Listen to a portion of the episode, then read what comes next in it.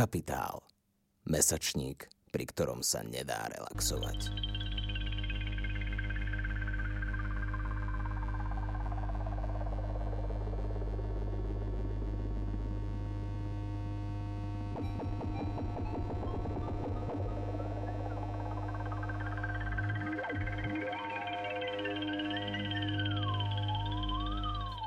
Zdravím vás pri počúvaní ďalšej epizódy ekologického podcastu Klimax.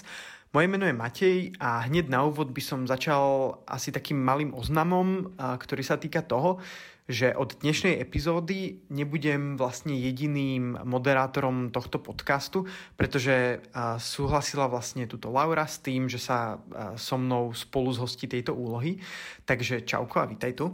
Ahojte. Tým pádom by som sa asi nejakým spôsobom už presunul k tej téme, ktorú budeme dnes rozoberať, ale ešte predtým ďalšia taká menšia informácia sa týka toho, že my sme túto epizódu nahrali už pred nejakým časom. Ak sa nemýlim, je to niečo vyše dvoch mesiacov, keď sme ju vlastne nahrávali až do toho bodu, kedy by mala teraz niekedy výjsť. A situácia vo svete k téme, ktorú budeme rozoberať, teda migrácie sa za ten pomerne krátky čas dosť uh, asi aj zmenila, pretože uh, k čomu došlo medzičasom bolo, že Taliban, vlastne islamistické hnutie Taliban, uh, medzičasom obsadilo komplet celý Afganistan uh, opäť, čo vlastne, najmä tu teda v Európe sa hovorí o tom, že by to malo spôsobiť nejakú ďalšiu veľkú vlnu migrácie. A veľa sa teda hovorí v spojitosti s tým aj ako vlastne toto dopadne na životy mladých, či už dievčat, po prípade žien, ktoré za, či už v Afganistane zostali, alebo z Afganistanu nejakým spôsobom utiekli. V tejto časti sa síce nevenujeme priamo situácii v Afganistane, pretože ešte pomerne nedávno utečenky a utečenci neboli témou dňa. Rozprávame sa preto o tom, kto sú ľudia, ktorí sa vydajú na cestu cez more, čím všetkým si prechádzajú a čo všetko hovorí ich životná skúsenosť. V našom štúdiu vítam reportérku Sáru Činčurovú, ktoré viaceré texty môžete čítať aj na webe Kapitálu práve k téme klimatickej migrácie a jej reportáž o ženách, migrantkách je súčasťou kolektívnej zbierky textov z edície TXT bez súhlasu. Takže ešte raz ťa tu u nás vítam, Sára, ahoj. Ahoj, ďakujem za pozvanie. No a my vlastne vždy začíname takou podobnou otázkou na začiatok nejakým vlastne predstavením, mm-hmm. pretože myslím si, že naši hostia a hostky sa vždy predstavia lepšie sami za seba, ako by som ja za nich niečo rozprával. O to by som ťa chcel poprosiť, či by si sa mohla skúsiť nejak predstaviť, čo robíš, čomu sa venuješ a možno teda asi najviac sa povenovať tomu, že ako si sa dostala k témam migrácie a vlastne ženskej migrácie. Takže ja som teda uh, novinárka, zároveň som aj výskumníčka, venujem sa práve právam žien a rodovej rovnosti a násiliu na ženy ženách a zároveň píšem ako nezávislá novinárka prevažne pre zahraničné médiá, ale samozrejme aj pre slovenské a české. Tým, že sa zaujímam dlhodobo o práva žien, tak samozrejme snažím sa aj monitorovať uh, počas uh, svojich uh, nejakých reporting tripov a reportáží, ako sú na tom práve ženy, ako sú na tom práva žien aj u nás, aj vo svete. Téme migrácie sa venujem dlhodobo, už je to teda niekoľko rokov, takže za posledné roky som som robila reportáže možno v desiatich, možno aj v 15 rôznych krajinách. Od Venezuely cez Bielorusko, cez, cez Maroko, cez uh, Taliansko, Španielsko, uh, cez utečenecký tábor v Kale,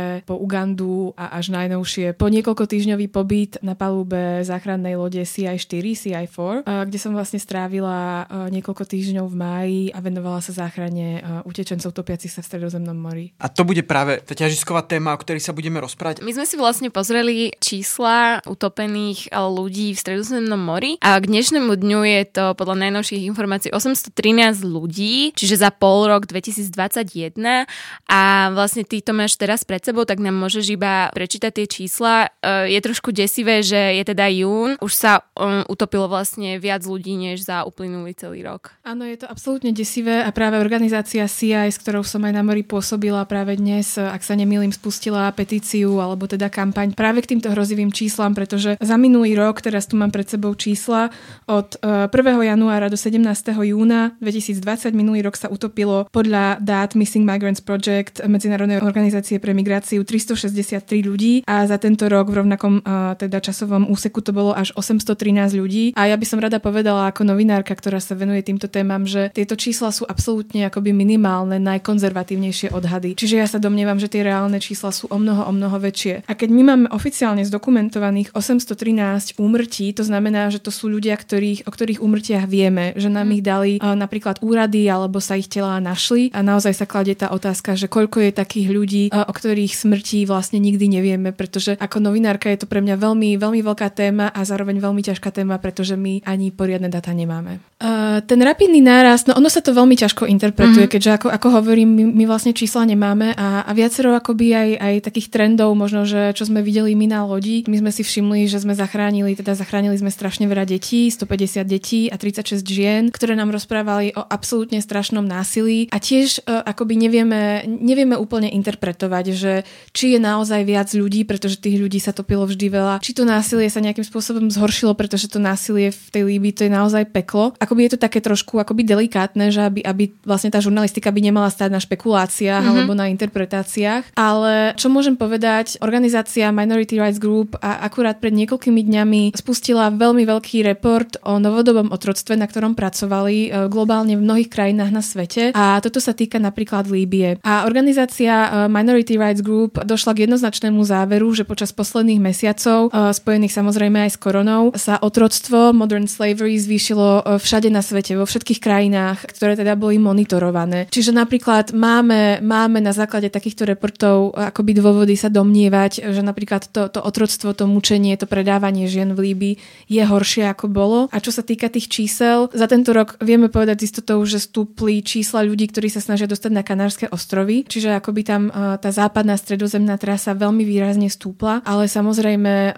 ja sa domnievam, že, že jednak aj pod vplyvom korony, mučenia a, a možno, že aj, aj nedostatku, teda určitom nedostatku záchranných plavidiel určite teda tie čísla stúpajú aj na tej strednej stredozemnej trase. A mňa by teraz zaujímalo vlastne, lebo bavíme sa o Líbii. Myslím si, že veľa ľudí akože v Európe a na Slovensku, tak sú ne, nejakým spôsobom, neviem, či chcem povedať, zvyknutí, alebo akože zachytili určite veľkú vlnu migrácie zo Sýrie. A mm. tam teda, akože je to veľmi známy, medzinárodne známy, asi aj celosvetovo, asi aj najznámejší v súčasnosti vojenský konflikt. A teda bolo jasné, prečo odtiaľ utekajú vlastne ľudia. Čo sa de- teraz deje vlastne v Líbii? Líbia uh, niekoľko rokov uh, už, už teda médiá svetové prinášajú absolútne strašné reportáže a články, najmä teda teda ak sa bavíme o migrujúcich ľuďoch, o osudoch ľudí z krajín subsaharskej Afriky, to znamená ľudí, ktorí majú teda e, čiernu pokožku, pretože tam sa naozaj dá hovoriť o, o veľmi výraznom rasizme a presne takto to aj tí ľudia pomenovávali, že to je vyslovene akoby, že ponuách, že čierna koža. V Líbii e, dochádza k nutenému zotročovaniu, predávaniu a násiliu na týchto ľuďoch a to platí aj pre deti, bohužiaľ. Akurát včera som sa rozprávala s jednou ženou, ktorú sme zachránili, ktorá utekala s dvomi malými deťmi, s jedným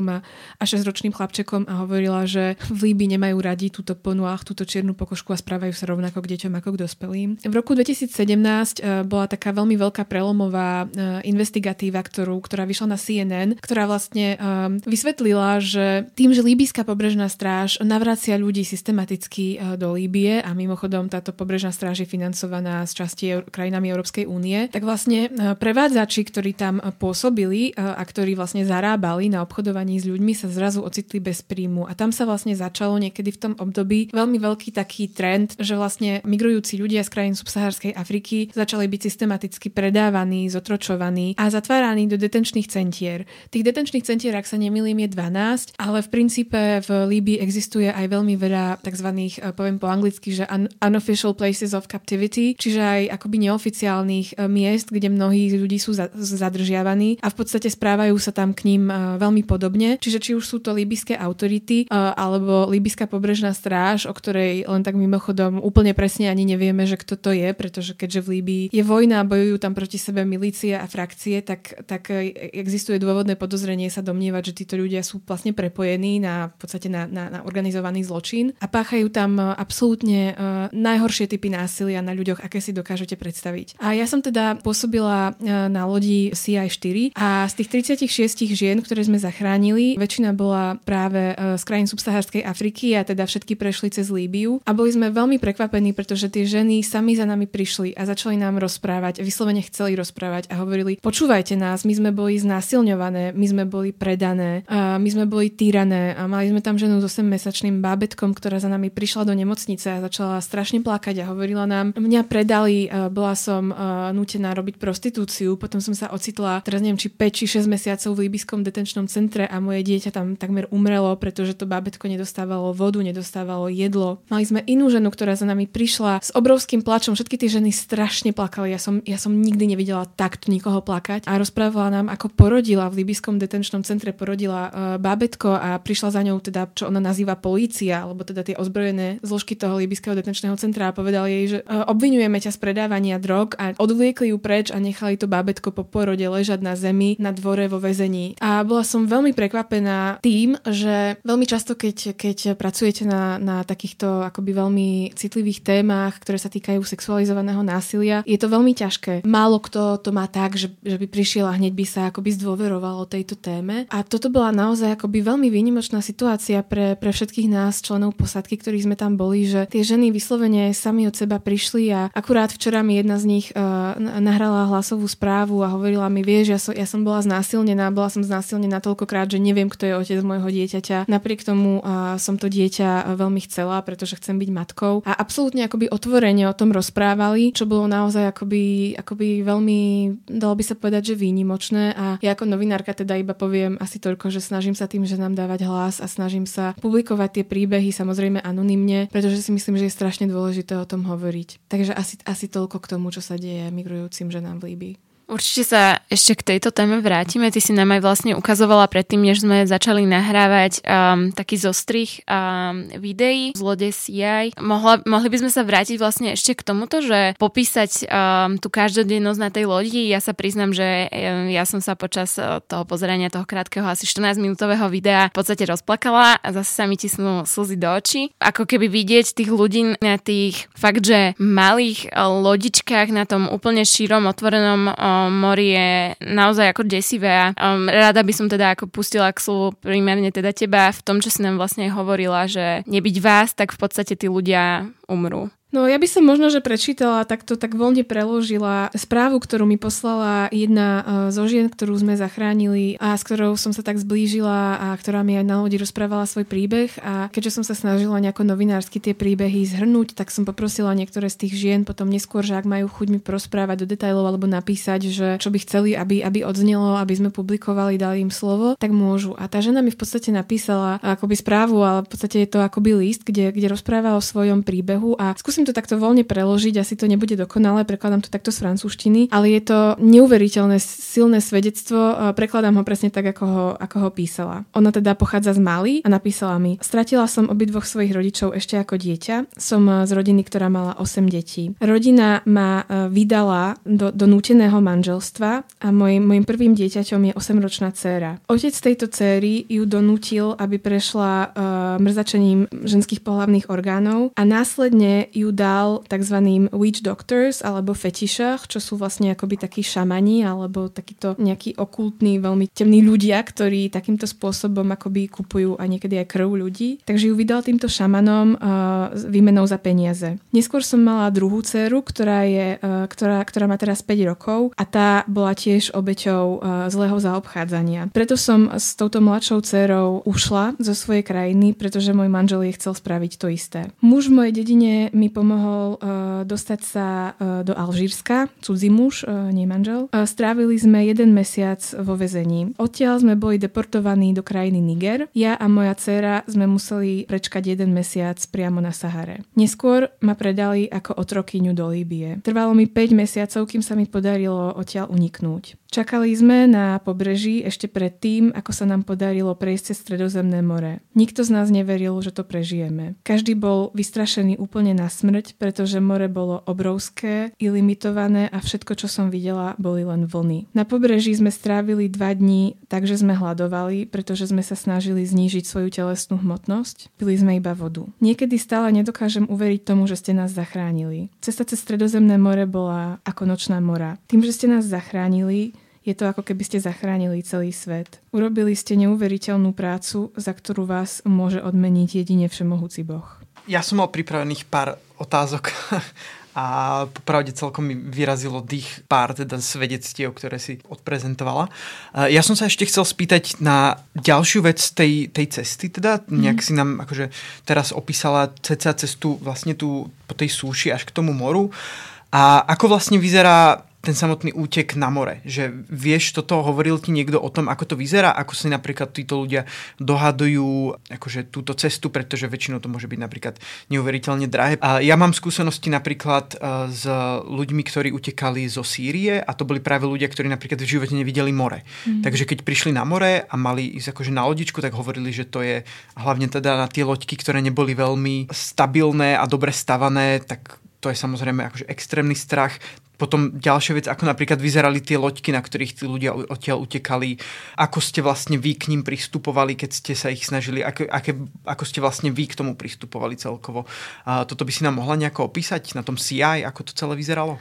Skúsim. A priznám sa, že my sme až úplne do takýchto detailných rozhovorov bohužiaľ nemali čas ísť, lebo my sme teda mali, tá záchranná akcia bola neuveriteľná, keďže vlastne zachránili sme 400 ľudí v priebehu iba 20 hodín. A následne tí ľudia boli s nami na palúbe uh, iba 4 dní, teda v podstate 3 dní a 4 noci. A ono je to tak, uh, Lauri pýtala si sa, že ako to vyzerá uh, na tej lodi, no ono je to tak, že tam sa stále pracuje, tam sú stále nejaké hliadky, musíte variť obed, umývať riady, dozerať na tých ľudí, brať ich lekárovi, strážiť ich, e, pracujete vodne v noci a, a pre teraz predstavte si, že máte 400 ľudí na palube. Ako, ako novinársky to bolo pre mňa aj veľmi ťažké, lebo tam vlastne nebolo žiadne tiché miesto, kde by sa s tými ľuďmi dalo ísť robiť rozhovory. Takže úplne presne e, tieto líbyské, akoby, ako to prebieha, to neviem. Ale ja som za, za, za, za, za svoju žurnalistickú kariéru, ak to môžem tak povedať, robila rozhovory s rôznymi ľuďmi a po rôznych trasách Stredozemného mora a viem, že teda vždy je to veľmi náročné náročné a spomínam si na svedectvo eh, jednej úžasnej ženy, ktorá je už teraz moja veľmi dobrá priateľka, ktorá je z Kamerúnu a ona prechádzala stredozemným morom cez Maroko do Španielska a ona po takto mesiacoch, čo sme sa už teda skamarátili, poznali, eh, sa tak otvorila a vtedy mi až porozprávala teda tie detaily toho, že aké to je a viem, že ona mi hovorila, že je to absolútne strašné, obzvlášť pre ženy, pretože ona hovorila, ty v momente, keď dáš prevádzačovi svoje peniaze, ty si jeho otrokyňou. On si s tebou robí, čo chce. A teraz ty si v úplnej ilegalite, nikto ti nepomôže. A v krajinách ako Maroko, Líbia, ak nejaký uh, migrant alebo migrantka pôjde na políciu, tak ho okamžite deportujú. V Líbii ho zatvoria do detenčného centra, v Maroku ho deportujú na juh krajiny a vyhodia ho v Sahare. Pretože bohužiaľ takto sa to momentálne robí. K tomu sa ešte môžeme vrátiť, že tieto krajiny podporuje Európska únia v týchto uh, v tejto neľudskej praxi. Takže vlastne vy ste v úplnej ilegalite uh, ako utečenec, ako migrujúci človek. A takže vy nemáte žiadnu autoritu. Čiže je tam, ktorá by vám pomohla. Čiže je tam absolútna beztrestnosť. Čiže vy v momente, keď dáte prevádzačovi peniaze, vy ste jeho otrokom. A táto Minet, táto žena z Kamerunu mi rozprávala, ako čakali presne takto na, ako, ako táto druhá žena na, na, na pobreží mora niekoľko hodín. A museli tam spať v nejakom lese, skrývať sa. Hovorila mi, že iní migranti na ňu ju sexuálne teda obťažovali, napadli ju. Hovorila, že sa strašne bála, keď, keď teda zišli do vody, že mala panický záchvat, že si myslela, že umiera, že presne všade vidíte iba tú čiernu vodu okolo seba a často práve tie lode vyplávajú večer, aby ich nenašla polícia. Takže myslím si, že to prebieha za absolútne dramatických podmienok a je to obzvlášť teda nebezpečné a ešte k tomu nebezpečnejšie pre ženy a deti. Tak my sme k tomu pristupovali v podstate na lodi akoby veľmi jasne, že my teda tam ideme a budeme zachraňovať každého, kto, kto je v núdzi v tejto, v tejto patracej zóne, preto sme vlastne zachránili ľudí zo šiestich rôznych člnov. A snažili sme sa pomôcť každému, rešpektovať každého a ukázať tým ľuďom, ľuďom ľudskosť a, a láskavosť a priviesť ich do bezpečia do Európy. Ja som len chcela, že myslím, že to tu ešte nezaznelo, my sme sa o tom už teda rozprávali, ale keby si len ešte raz v krátkosti povedala, že v akých zónach ste sa vlastne na tom mori pohybovali? No, my vlastne nemôžeme chodiť, ani sme nešli hej, do líbyských v teritoriálnych vod, čiže my sme stále akoby v medzinárodných vodách a tie medzinárodné vody, oni vlastne majú tzv. že search and rescue zone, to znamená, že to stredozemné more tým, že je také veľké, tak vlastne krajiny majú to ako si podelené tie medzinárodné vody, že keď sa tam niekto topí, tak tá, ktorá krajina by, by to mala akoby zachraňovať. Čiže my sme boli v tej zóne, ktorá vlastne spadá pod Líbiu, čiže je to tzv. líbyská search and rescue zone a s tým, že samozrejme nemohli sme ísť až priamo k pobrežiu, ktoré teda sú, sú už teda líbyské vody. Čiže my sme boli v týchto medzinárodných vodách a boli sme a v závislosti pohybovali sme sa, pretože to hľadanie je to veľmi zaujímavé, ono to prebieha tak, tak akože cikcakovito, že vy vlastne akoby, vy vlastne idete z jednej strany na druhú, potom idete vyššie, aby ste, aby ste mali šancu a my na tej lodi sme aj stále mal niekto službu a hliadkoval na najvyššej palube, pretože veľkú časť tých lodí sme práve akoby zbadali ďalekohľadom z tej najvyššej paluby. Čiže vy vlastne hliadkujete, no a potom vlastne sa presúvate podľa toho, že kde máte nejaký akoby tzv. distress call, čiže keď vám niekto pošle súradnice a teda ideálne je aj overiť si, že tá loď tam stále je, pretože tá loď sa na tom, na tom mori tiež pohybuje. Takže vlastne, keď sme potom odchádzali, ja som sa uh, pýtala posledný deň um, nášho prvého dôstojníka, či mi vie ukázať presne na mape, kde tie súradnice sú a, a on mi teda všetko poukazoval a prešli sme teda strašne veľa míl, pretože my sme, my sme doslova chodili cikcakovito, že my sme boli asi 80 míl od líbyského pobrežia, potom sme zase vyšli o niekoľko desiatok mil vyššie, potom sme sa opäť vrátili, čiže prešli sme naozaj akože neskutočne veľkú trasu veľmi cikcakovitým spôsobom. Ty si teda spomínala, že vám sa podarilo zachrániť, myslím, vyše 400 ľudí. Mm-hmm. Aké sú potom ich osudy, keď sa dostanú do Európy? Lebo asi väčšina ľudí si bude ešte pamätať teda minimálne prístup a, talianských, akože talianských autorít. A vtedy bol, myslím, Matteo Salvini sa mi zdá ministrom vnútra talianským, mm-hmm. ktorý vyslovene dal nejaký akože mm-hmm. ministerský rozkaz na to, že dostala a, loď a, zase inej nemeckej organizácie Sea-Watch a, s kapitánkou Karel, Karolou Raket a, za zákaz vstupu vlastne do prístavu, čo, čím vlastne porušil vlastne aj medzinárodné právo, sa mi zdá. Neskôr samozrejme ona bola sprostená akýkoľvek viny, ale ten prístup bol teda až úplne neludský, akože až šialene. Aké je to v súčasnosti? Aké, aké boli skúsenosti teda priamo na tej vašej palube? To je vlastne tá zásadná politická otázka, ktorú vlastne, eh, o ktorej sa musíme baviť eh, v Európe, pretože to je práve to, že európske autority systematicky zanedbávajú ľudí, ktorí sa topia. Tieto, tieto umrtia sú v podstate, by sa dalo povedať, všetky zbytočné, pretože v dnešnej dobe predsa eh, máme prostriedky, máme lode a vieme, ako zachraňovať ľudí v núdzi. Čiže je to vyslovene akoby politická debata už, už, už v tomto momente aj o tom, že prečo posielame tých ľudí naspäť do Líbie a financujeme pobrežnú stráž, prečo financujeme iné krajiny susedné a, a iné krajiny napríklad v Afrike, aby oddialili od nás migráciu, prečo zabraňujeme a robíme problémy tým, tým málo niekoľkým dobrovoľníckým záchranným lodiam, ako bola z organizácie ako je napríklad Sea-Watch, e, alebo ako je tá naša, alebo ako bola napríklad loď Juventa, ktorá vlastne je stále zadržaná a, a ktorej vlastne 10 členov a bolo roky pred súdom a niektorí z nich ešte stále čelia obvineniu, iní boli oslobodení. Ja som sa tejto téme pomerne obširne venovala, robila som rozhovory s týmito organizáciami, všetkými, ktoré som vymenovala a s ľuďmi, ktorí pôsobia e, v nich. Ja to osobne ako človek nechápem. Je to ako dostať facku do tváre, pretože vy keď idete na tú loď a, a keď mám tak povedať takú svoju, že čo, čo mne ide hlavou, keď e, sa ma niekto pýta na, na kriminalizáciu záchranných lodí, alebo keď sa ma niekto pýta, či ja sa nebojím, že budem kriminalizovaná ako členka posádky. Ja ja stále myslím na takú jednu scénu, ktorú sme zažili na lodi. To bol posledný večer, ktorý sme trávili s migrujúcimi ľuďmi. A my sme zachránili 150 detí. A tie deti boli všetky traumatizované a, a všetky sa strašne chceli mojkať a túliť a objímať a hrať. A ešte tým, že ja hovorím po francúzsky a tam veľa tých detí bolo z frankofónnych krajín, tak akože stále za mnou chodili a rozprávali sme sa, hrali sme sa a posledný večer všetci boli veľmi šťastní, že teda už sa blížime k Taliansku, lebo my sme teda, chvala Bohu, mali šťastie a dostali sme bezpečné bezpečný prístav a hneď sa k tomu vrátim. Ale teda ten posledný večer sme už um, boli so všetkými týmito ľuďmi na palube, tí ľudia boli veľmi šťastní, že teda sme ich dostali do, do Talianska. Oni sa totiž všetci strašne báli, že, že sa nejakým spôsobom ocitnú opäť v Líbii. A sedeli sme uh, aj, aj s kolegom a s kolegyňou, uh, ktorí teda vymysleli, že poďme, poďme na palubu a síce to není naša smena, ale poďme pomôcť umývať riady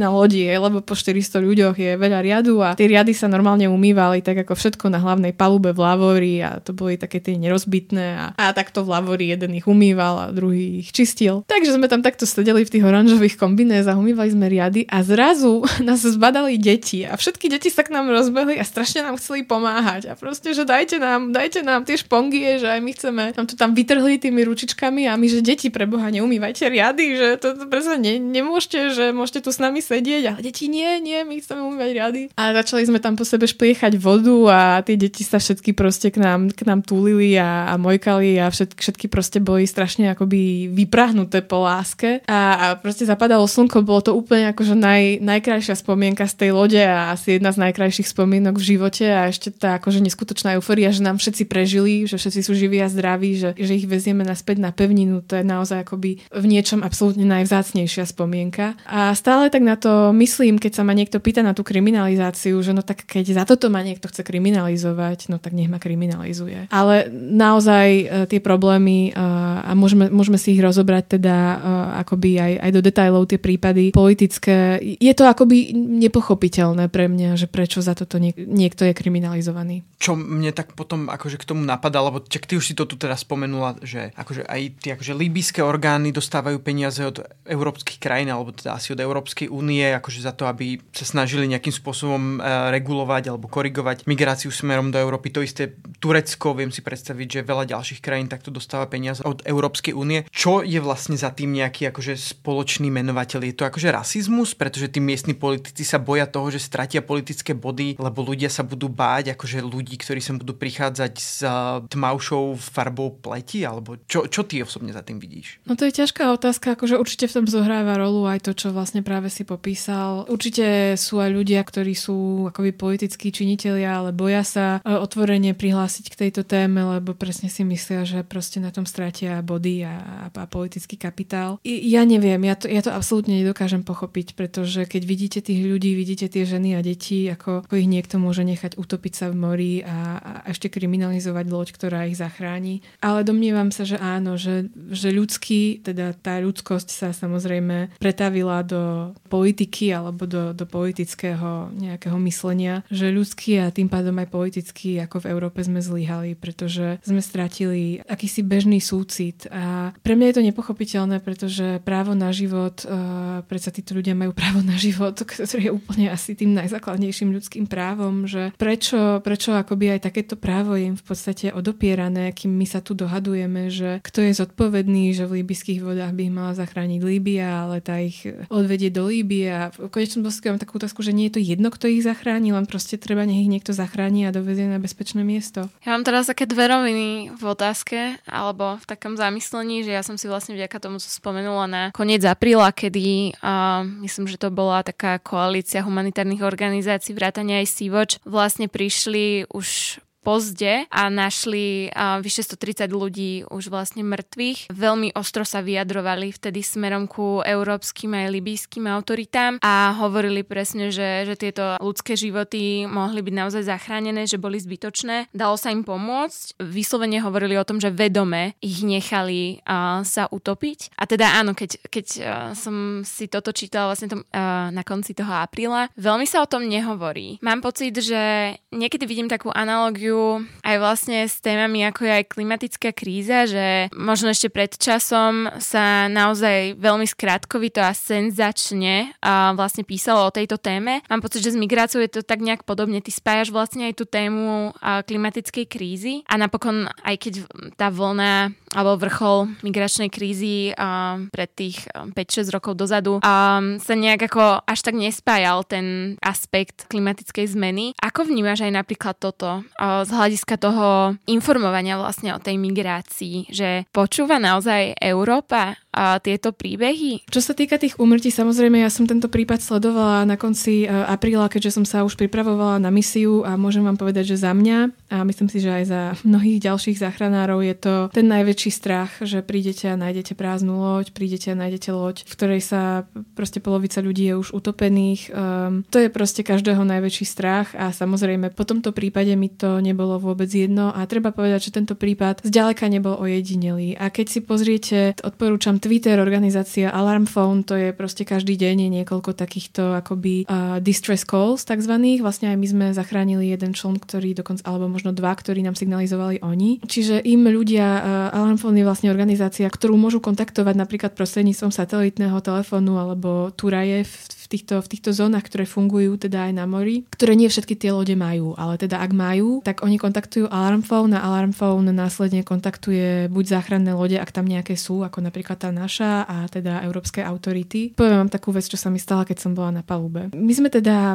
na palube mali v podstate taký akože mediálny tím a bol tam teda kameraman, ktorý natáčal a ešte tam bola aj hovorkyňa organizácie CI, ktorá je zároveň záchranárka. A my sme na Twitteri začali publikovať teda rôzne fotografie a rôzne zážitky z lode a videá a tak ďalej. A vtedy sa stala taká vec, že mne začali na Twitteri uh, ľudia písať uh, strašné veci, uh, utečenci, že sú v Líbii, že ich mučia, pomôžte, zachránte nás. A neskôr to bolo ešte horšie, pretože nám začali ľudia posielať fotky mŕtvych ľudí. A, a to bolo naozaj, že proste fotky ľudí vyplavených na pobreží a mŕtve deti a proste veci, ktoré nechce nikto vidieť. A raz sa mi stalo to, že niekto mi poslal súradnice a následne fot- poslal fotky a boli to fotky mŕtvych ľudí. A keď som videla tie súradnice, ja som sa strašne zľakla a povedala som si, že pre Boha, že čo ak je to niekto, kto akože vidí na Twitteri, že som na lodi ako novinárka a posiela mi súradnice nejakého člnu, že pre Boha. A vybehla som hore na palubu a bol tam práve aj kapitán a vedúci misie. Oni sa teda pozreli na mapu a ono to boli súradnice akoby v Líbii na, na pobreží, že to boli tie fotky, aj ten človek mi to potom vysvetlil, že vlastne on bol v Líbii, bol teda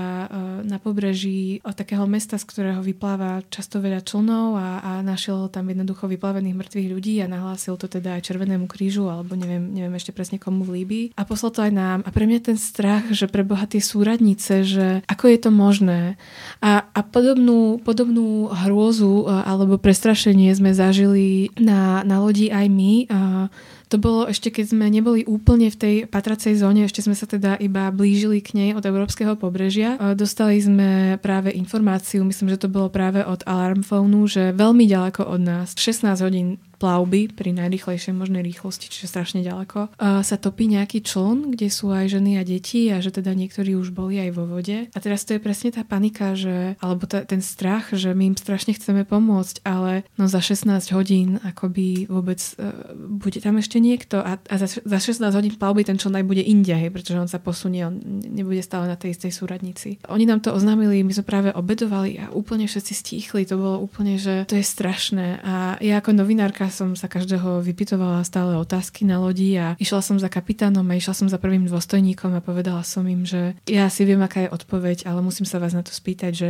je niekto iný? My sme boli v tom čase jediná loď pôsobiaca ako, patra, ako, ako patracia záchranná loď. Je niekto iný, kto tým ľuďom môže pomôcť, lebo my tam neprídeme skôr ako 16 hodín? A on mi povedal, nie, nikto nepríde. A nakoniec sa stalo to, že po tú loď prišla líbyská pobrežná stráž a vrátila ju naspäť do Líbie. A to je tiež taká akože taká trpká správa, lebo ok, síce sa neutopili, ale boli navrátení naspäť do Líbie, kde budú vrátení do detenčných centier. A to je presne tá odpoveď toho prvého dôstojníka, ktorý mi povedal, nie, nikto nepríde. No to je presne to, čo sa deje, že Tie lode sa topia, o mnohých nevieme, ale o mnohých vieme. Monitoruje to Alarm Phone, monitorujú to aj humanitárne lietadla, pilot volontér, aj organizácia Sea-Watch má lietadlo, ktoré myslím momentálne neoperuje, lebo ho asi zadržali, ktoré sa volá Moonbird. Čiže monitorujú to ľudia, sú tam organizácie, ale až na pár mimovládnych organizácií, a ktorým často je znemožnené tam vôbec chodiť, vlastne tým ľuďom nemá kto pomôcť.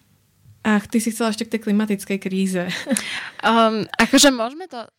Bolo by zaujímavé to podľa mňa prepojiť. Uh, už sa o tom začína hovoriť aj v týchto intenciách. Stále mám ale aspoň ja uh, subjektívne pocit, že málo, málo sa vysvetľujú tieto témy hlbšie a komplexnejšie. Uh, tak možno cez tento aspekt ty tvoja práca je celkom známa aj tým, že vlastne sa zaoberáš uh, tou klimatickou migráciou, tak toto by bolo tiež zaujímavé spomenúť. Určite. Je to pre mňa ako človeka, ktorý robil reportáže aj v rôznych krajinách Afriky a, a Severnej Afriky a ja som zároveň aj niekoľko mesiacov pracovala v krajine Burkina Faso, ktorá, ktorá táto krajina je vlastne postihnutá veľmi, veľmi zlou klimatickou krízou, keďže sa tam rozpína Sahara, vlastne dochádza tam k dezertifikácii. A sama som stretla mnoho utečencov z tejto krajiny, v ktorej sa už vôbec nedá žiť. Toto je niečo, čo podľa mňa si absolútne, nielen, že sa o tom nehovorí, ale ani si to neuvedomujeme, že tí ľudia často nemajú čo jesť. A tí ľudia, to si podľa mňa treba uvedomiť to, že tí ľudia, ktorí utekajú pred, ktorí utekajú v dôsledku, alebo akoby v rámci dôsledkov klimatickej zmeny, oni to väčšinou nepovedia takýmto jazykom. Oni nepovedia dobrý deň podľa organizácie OSN správne by som mal byť klimatický utečenec, ale to ešte neexistuje, tak som osoba vysídlená v dôsledku klimatickej katastrofy. Tí ľudia takto samozrejme nehovoria, nehovoria o tom, že tento termín ešte ani nie je ukotvený v medzinárodnom práve, čiže vlastne ani sa nemajú k čomu hlásiť. Ale títo ľudia vám povedia, že žijem v blízkosti Sahary, je u nás strašne teplo a sucho, už 3 roky u nás nezapršalo, nemáme si kde vypestovať nič, e, nemáme čo jesť, chceme pomôcť rodine. A potom my tu v Európe sa na nich pozrieme a povieme, že však ale to je nejaký zdravý mladý muž a ešte k tomu ekonomický migrant. Lenže to nie je pravda. To je niekto, kto, koho rodina umiera od hladu, napríklad, napríklad na severe Burkina Faso. Alebo vám ten človek povie, že som rybár, ale v mojom mori už nie sú žiadne ryby a nikdy tam žiadne nebudú. A to je niečo, čo, pred čím podľa mňa my si akoby zatvárame oči, že, že my sa stále proste pozeráme na ľudí a obzvlášť ja si myslím, ja sa venujem teda téme násilia na ženách, ale myslím si, že v kontexte tzv. migračnej krízy do Európy sú strašne diskriminovaní práve muži a chlapci, pretože ešte nad ženami, nad deťmi máme máme nejakú tú ľútosť, ale ako náhle vidíme nejakého muža, chlapca, tak si povieme, že však to je nejaký zdravý mladý muž, tak a ešte k tomu ekonomický migrant, čo, čo mu máme, čo čo pomáhať. A to je absolútne strašné, pretože naozaj mnohí z týchto ľudí utekajú, pretože ich podmienky na život sú absolútne, akoby nemajú, títo ľudia nemajú čo jesť a tým pádom často takýchto regiónoch, ako napríklad v tom Burkina Faso, tam vlastne už si nenajdu ani žiadnu prácu, pretože tam žiadna práca není, pretože vlastne polnohospodárstvo padá. Hej. Pre mňa osobne je to aj také, akoby, že strašne veľa premýšľam nad takou vecou, že a novinári to často robia, že sa snažia akoby, že tak rozlíšiť, že toto je ekonomický migrant, toto je utečenec. Často to, často to počúvam, že takto novinári prezentujú nejak svoju prácu, že sú to migranti, utečenci. Potom je tam tá téma toho, že nechceme povedať, že utečenci, lebo vlastne ešte ne, nepožiadali o azyl napríklad. A pre mňa ja sa snažím toto nerobiť, pretože ja som aj, aj v dôsledku práce na, nad klimatickou zmenou vlastne došla k tomu, že ja si myslím, že vy ako novinár v prvom rade nemáte mandát a kompetenciu to posúdiť. V prvom rade nie ste migračný úrad a v druhom rade podľa mňa ako nemáte takto ani šancu vlastne, vy, že vy sa pozriete na tých ľudí a len za to, že niekto na prvý pohľad vyzerá, že je zdravý a mladý, to z neho nerobí ekonomického migranta, lebo ekonomický migrant to je vlastne akoby, že má to takú konotáciu, že to je vlastne niekto, kto tu nemá čo robiť. A po druhé, tí ľudia eh, často vám to takto nevedia povedať, pretože ani ten slovník k tomu nie je, ani to nie je ukotvené v medzinárodnom práve. Čiže oni často naozaj povedia, že prišli sme pomáhať rodine, chceme si nájsť prácu v Európe a sú poslaní naspäť. A ďalšia vec je taká, že ja si myslím, že ono to nie je fér, lebo vám často tí ľudia vám vlastne na nejakom prvom stretnutí, druhom ani nepovedia nejaké detaily o tom, prečo odchádzajú. A to sa týka aj žien, že mnohé zo žien a napríklad naše ženy, ktoré sme my zachránili, a mnohé z nich boli obeťou mučenia, ženskej pohlavnej obriezky, násilia, partnerského násilia. A to to sú veci, ktoré vám tiež nie každý povie na prvom stretnutí. A potom si uvedomíte, že tieto ženy sú brané ako nejaké migrantky, pretože dajme tomu utekajú z nejakej krajiny, kde neprebieha vojna, kde je bezpečne. Lenže tie ženy boli, boli týrané, boli, boli zotročované, boli, boli nútené podstúpiť e, ženskú pohľavnú obriezku aj s deťmi, ako napríklad táto žena, ktorej list som čítala. A majú právo dostať ako, akoby azyl z humanitárnych dôvodov, podľa mňa, hej, že, že aj, aj ten, ten gender aspekt by mal byť zohľadňovaný pri pri žiadaní o azyl a že si myslím, že je také nefér, že nejaký novinár príde a len tak sa pozrie, že ja no veď však tu sú muži a nejaké ženy a podľa mňa sú to ekonomickí migranti, lebo však neutiekli včera zo Sýrie a nebol včera zbombardovaný ich dom, tak nepomáhajme im. Trošku si mi nahrala na takú záverečnú otázku, ktorú sme mali na teba prichystanú a to je, že keď som sa vlastne pripravovala na tento rozhovor a pozrela si a vlastne nejaké predchádzajúce rozhovory, ktoré s tebou vyšli napríklad v uplynulých dňoch, a, tak tam máš afiliáciu, že si novinárka a aktivistka. Mm. A toto ma um, toto ma tak akože uh, aj potešilo vidieť vlastne, alebo aj som bola zvedavá, že vlastne ako si to vysvetľuješ. Či to vnímaš tieto role ako odlišné, alebo vzájomne sa doplňujúce, lebo mám pocit, že napríklad v slovenskom, ale aj českom kontexte a, a prostredí je to skôr ako keby na škodu ľuďom dať si afiliáciu a aktivistka. Aj, myslím si, že aj v medzinárodnom prostredí, že často akoby je tam tá téma toho, že vy ako novinár by ste mali byť v úvodzovkách nestranní a, a že nejakým spôsobom, akože keď poviete, že som aktivistka, tak to znie ako, že sa, sa angažujem za nejakú neviem, stranu alebo za nejakú za nejaký projekt a tým pádom nie som nestrana.